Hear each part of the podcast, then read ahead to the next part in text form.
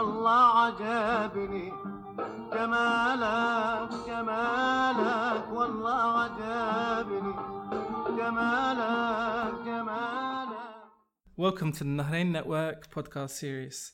Today we're joined by Carol Isaacs and Daniel Jonas, creators of The Wolf of Baghdad, a memoir of a lost homeland. Hello, welcome to the Nahrain Network. Thank you for having us. Hi. You've created a wonderful audio visual graphic memoir of your work. Could you tell us about it? I started life as a musician. I still am a musician, but I also do some cartoons. In the last few years, I've just been thinking more about my background, my heritage. It's always been there. I mean, obviously, my parents are both from Iraq, from Baghdad. The family were there for more than 2,000 years. Uh, they left and they came to England, where I was born. I've never been, and I was thinking, how can I bring the two aspects of my life together, the music and the drawing, into something that is more personal?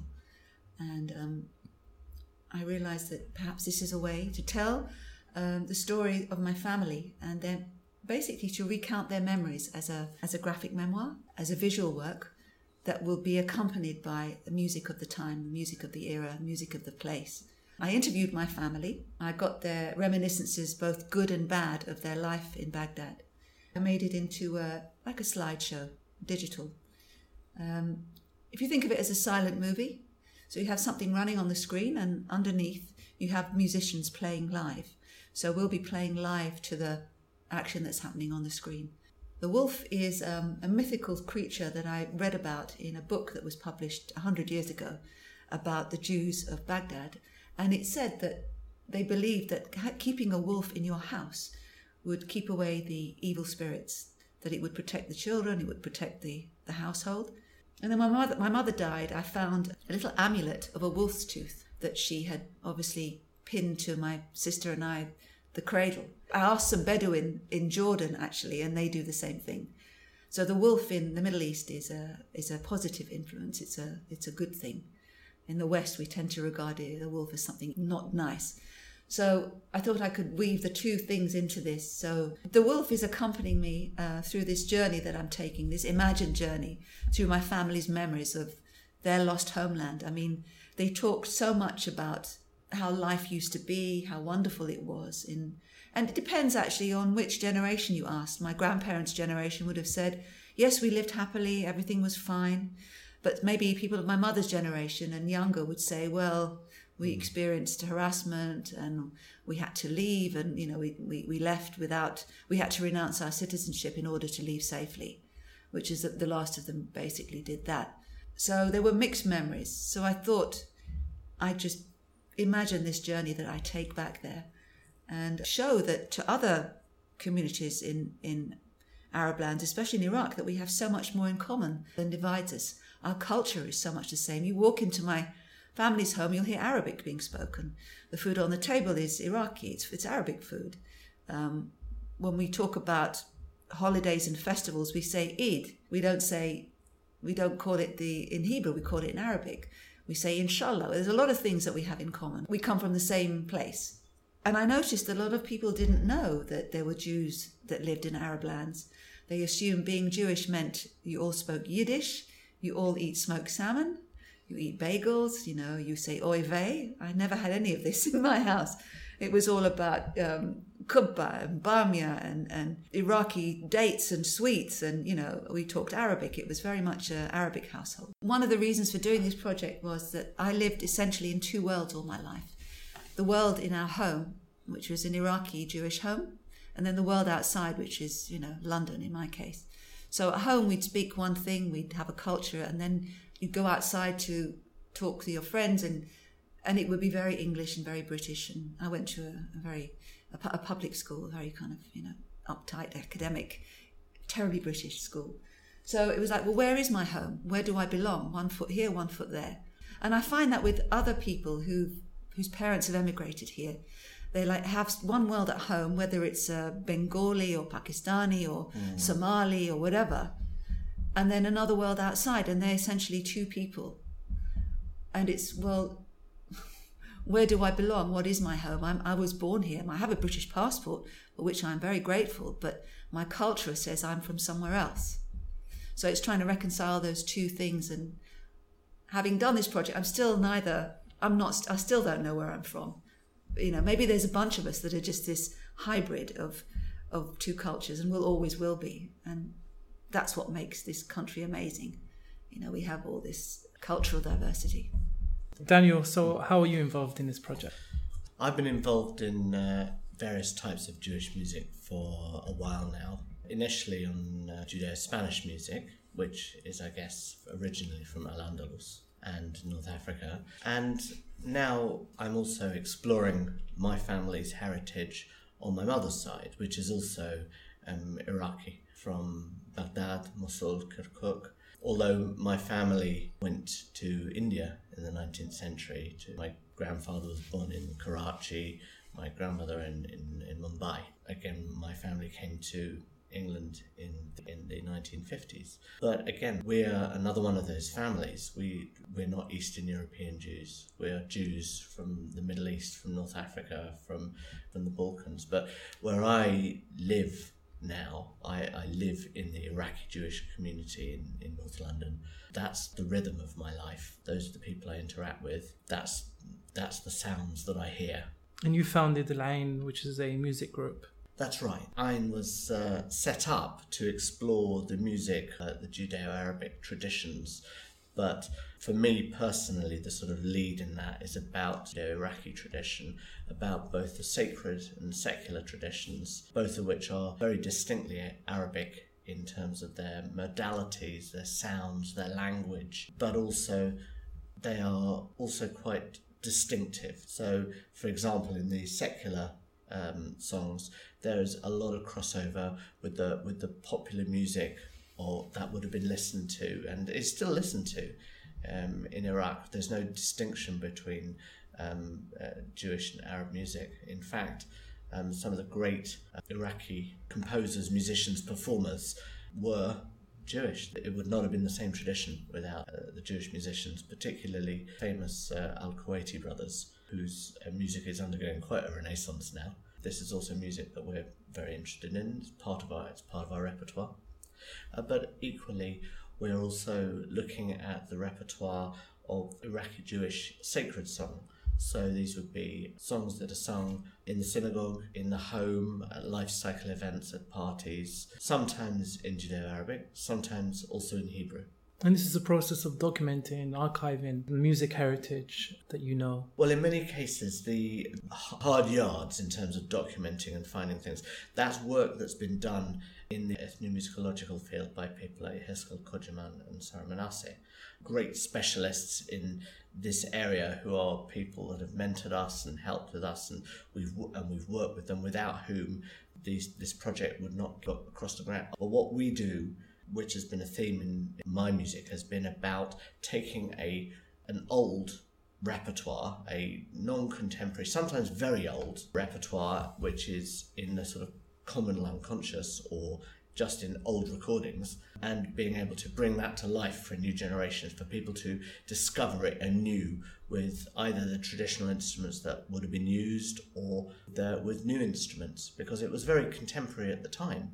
If you hear the old recordings from um, discs from the 30s and 40s, they're using the contemporary sounds, the contemporary textures, the contemporary instruments, both European and Middle Eastern. What we're continuing to do is to reinvent that, but still retain that distinctively Judeo Iraqi feel, I suppose. That has become part of the everyday fabric of Iraqi music. Very much so, yes. Um, some of the songs that will be that will that will be performing things like I mean there will be things like, like Nazim Al Ghazali's uh, Fogh Nakhl. I mean, who everyone knows that. I mean, Jews know that, Arab, Muslims know that, Christians know that. Everybody knows that, no, no matter where they come from, because it's it's an Iraqi song. There are songs like uh, Tadini by uh, the Al Kuwaiti brothers. Again, people know that it's a distinctively um, Iraqi rhythm. The that 10-16, the the Jorjina. No one else plays that, not in that way. And it's been a personal journey also. Um, Very much. You've had to revisit memories mm-hmm. and your family's experience. Mm-hmm. That's right. It's it's been quite emotional because um, for some of them it's it's going back to places maybe they don't want to talk about. But they, my family have been amazing. I mean, they are incredible, um, very resilient people. They came with nothing, and you know they made new lives for themselves here. The music angle has been fascinating for me because I've played Western music all my life. We didn't have this in my house. I think my family probably didn't want to hear. It reminded them of home. What was their home? And that was quite Because- painful. Yes, and so to all intents and purposes, my parents wanted to be English and British, and so we had um, opera and classical music, Beethoven and Bach, on on the record player. You know, so since meeting Daniel uh, the last two or three years, and also before I worked with Ahmed Mukhtar, the um, player. yeah. um, I learnt from him as well, but him and Daniel and also Keith, our oud player. Learning the repertoire has been eye opening for me and ear opening. It's like a whole new world. It's absolutely what it's like learning a new language and trying to be able to speak in it and, and all the emotions that come with it. Like learning some of the maqam have been quite emotional as well. And I don't know why, but they are for me. Something inside is really quite moved when I'm hearing them or playing them. I don't know why that is. So trying to make it into a immersive experience that you're looking at images of Baghdad or what used to be. You're looking at ghosts essentially passing through the city. Ghost of my family. Someone in my family said if we could go back to Iraq, it would be as Jewish ghosts. I've kind of taken that quote and used that. But I'm also hoping, part of me hopes that, you know, maybe we can go back in our human form as well. I don't know how, I don't know where, when, I don't know in what capacity, but we can only hope. And is this a conversation amongst the Iraqi Jewish community? But have you also been able to reach out to non-Jewish Iraqis? Has been amazing. Since I started this project, part of my Arts Council uh, funding was that I had to make a blog and blog about it regularly, about making of the project and the progress and everything. And I've got followers in, in Iraq itself, in Lebanon, in, in somewhere else as well, uh, United Arab Emirates. But there's a young 18 year old guy, I presume he's Muslim, his, his name is, and he's been so sweet. He's been sending me pictures of, I asked him, can you send me some pictures of, of the old city, of, of the alleyways and the market? He's been sending them to me. I met through my blog another Iraqi emigre who's living here now. We've been in dialogue. And through him and through others, I've been meeting the wider Iraqi diaspora, and they're interested too. They say so much, so much of what I write is resonating with them. So that gives me hope. Of course, it resonates with a lot of the pain of the past few decades in Iraq.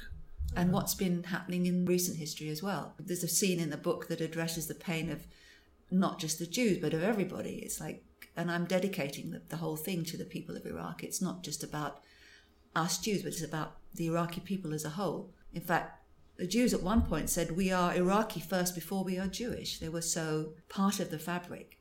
So, for me, it's very important that Jews are not just constructed as people from Europe, people who are politically white, people who are politically Western. Uh, as, like Carol says, there was a, a period where it was very much in vogue, particularly during the early 20th century, to describe oneself as an Arab Jew. Now, this construction of identity was very decisively refuted during the sort of, I suppose, the age of the dictators. It was seen that one could not be a Jew and to be an Arab at the same time. These things were politically separated, and we were not to be allowed to be part of the community of the Middle East. And I think that's been a very sad thing because I think it's it's um, continued to make it harder to to move past the conflicts of the past and to heal. Part of what needs to happen now is for people to for there to be a process of I don't know that maybe truth. Um, I think needs needs to be happen. We need to we need to talk about things. We need to talk about the Jews being there and why the Jews left, and about what's happened and why Jews don't feel comfortable going back, whether Jews can be invited back, whether it's safe for Jews to go back, um, whether whether we're welcome, or, and about the sort of the, the cultural side of it, uh, the heritage side of it. There's still massive discussions at the moment about about the Iraqi Jewish archive, which was very much maltreated uh, during the time of uh, Saddam Hussein, and I think it's important for us to talk about these things explicitly. It's not about creating a you did this, you did that blame culture. It's about saying, well, look, here we are. We're not we're not here to have a big fight about things. Let's just be together. Let's listen to music. Let's play music. Let's get together and experience something which we can all enjoy and start to build some kind of social capital on which a dialogue can take place. And that's still very difficult in the musical world. We are still having conversations. In Ayn, we have a collective about maybe 30, 40 musicians, mostly Jewish, many Arabs, um, uh, many people who aren't Jewish. And it's sometimes very difficult to have that conversation because people want to know, oh, is it going to be political? Is it going to be this? Uh, you know, are we going, we going to mention this thing? Are we going to mention that organisation? And we're not here about that. Uh, we would like to play music. It would be nice if people didn't keep bringing the politics into it, but we're not going to run away from it either. Nor are we going to hide, you know, who we are, where we come from, and where we are now, and where we went to. Again, part of part of this is very much dependent on mu- music. Uh, music requires funding, and funding requires funding organisations, and funding organisations have their own uh, have their own sort of stipulations. And I think people understand that, but at the same time, we are still here to play music and to sing, and to, you know, we're not running a museum here, but Yeah. we are still, you know, we're drawing upon the things that are partly museumish in order to tell a story of something that's still very much alive. It's transformed. It's not what it was. We're, we're not going to have like suddenly going to be ha- be having like Jewish Chalgi nights in, in, in Baghdad as a result of this.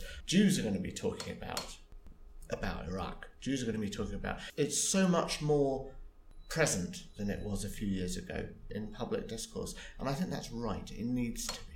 Public discourse in Iraq, or in here, general. Anywhere. um, here, just to tell this story and let people make of it what they will, and to put just to put our names on the map and say this is where we came from, this is who we are, this is what we've been through, and telling it through a family story basically with music uh, that you know people people like to listen to music. I think. And um, ideally, it would be great to be able to work with some Iraqi musicians at some point in the future on this repertoire. Mm-hmm. We could learn so much from each other. So we're putting on a performance of The Wolf of Baghdad, which will involve the slideshow on the screen that will be accompanied by live musicians. That's the first half of the evening. The second half will be concert by Ayn of other music, uh, music of Judeo-Arabic origin. We're doing Iraqi music. We're doing it's mostly Iraqi, isn't it? Dan? Mostly Iraqi music. So there are a few sort of things which you might call sort of classic standards, which demonstrate, in fact, this kind of shared heritage. You have a lot of repertoire where um, some very defiantly secular songs about, you know, love and wine and whatnot being transformed, moving from Arabic lyrics to Hebrew lyrics, which are more about God and the divine beloved and using more sort of biblical and uh, religious themes. This will be um, performed at JW3, which is uh, northwest London on the Finchley Road. I think you can find tickets at www.jw3.org.uk. That's the Jewish Community Centre and Yes, Arts it's Venue. Arts venue, That's yes, in London. And that's in NW3 6ET. Correct. Yes. Yeah. It's on the Three. Thursday, the 22nd of November, and we'd love to see people. We'd love the whole everyone to come and enjoy and just enjoy the music, enjoy the visuals. It's a great space. It's a wonderful space for There's this. uh, a wonderful, there's a wonderful restaurant. Yes, there's a Middle Eastern restaurant that's attached to the venue. And of course, you both would like to go to back to Iraq to visit at least. You say that, but there's nothing left of our family. The places where I'd go to honour my family, the cemeteries, they've all gone. I think Saddam built a highway over where my grandfather is buried and our family there. Do you know what that is in your in yeah, Baghdad? I know. There's a name for it. The, the big highway is gone. It just bulldozed it. Um, but to, to meet Iraqis and to exchange ideas would be a wonderful opportunity, and to play music together would be the, the best. Would be incredible. Just as I'm a, a student of this of Maqam, to go and study and to go and learn from people who know would be amazing. And of course, the Jewish Music Institute at SOAS plays a big role in that. They've been very supportive among, uh, for this project. Actually, um, um, they want to promote because music, Jewish music, has has been a lot about European style, and not so much about other, the other kind, the Oriental kind, or the what, what Daniel's been working with the, the Spanish and the Portuguese, the Ladino. Um, so yes, they are interested in, in promoting and, and disseminating this music to the to a wider public. There's a far more rounded appreciation of um, of Jewish musical culture than there was when I started getting involved in it, like a long time ago. Um, time was when people go, "Oh, you mean klezmer?" and we were saying, "Well, no, there is more to there is more to Jewish music than klezmer." And then they say, "Oh, you're playing in weddings and bar mitzvahs." We're saying, "No, there is a Jewish music tradition." And they say, "What do you mean, Hava Nagila?" And we're saying, "No," and but that was that was then. I mean, nowadays people are getting used to hearing great singers coming out of the indigenous Jewish traditions, coming out of the Middle East. There are people working in the field. The ethnomusicologists have done so much work to surface the um, repertoire to transcribe. I mean, we've had to do some ourselves. I mean, don't get me wrong. It's not all just necessarily waiting there for things like the the, the sort of Al Kuwaiti brothers things. We've been one of the most wonderful things for us has been YouTube.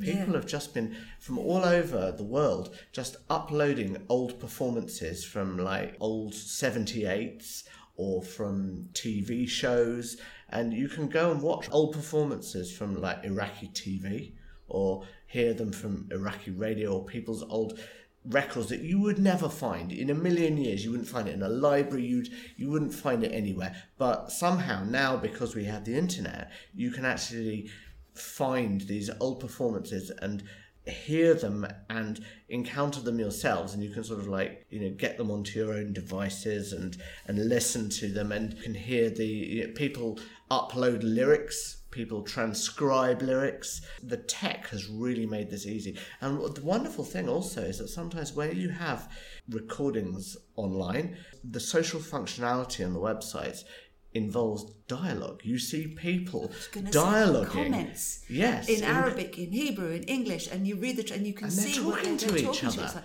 And on that note, thank you, Carol and Daniel, for coming into the Nahrain Network office at UCL. And the song at the beginning of this podcast was by Dawood and Salah al Kuwaiti, Iraqi Kuwaiti Jewish musicians. And the song is called Wallah Ajibni Jamalik.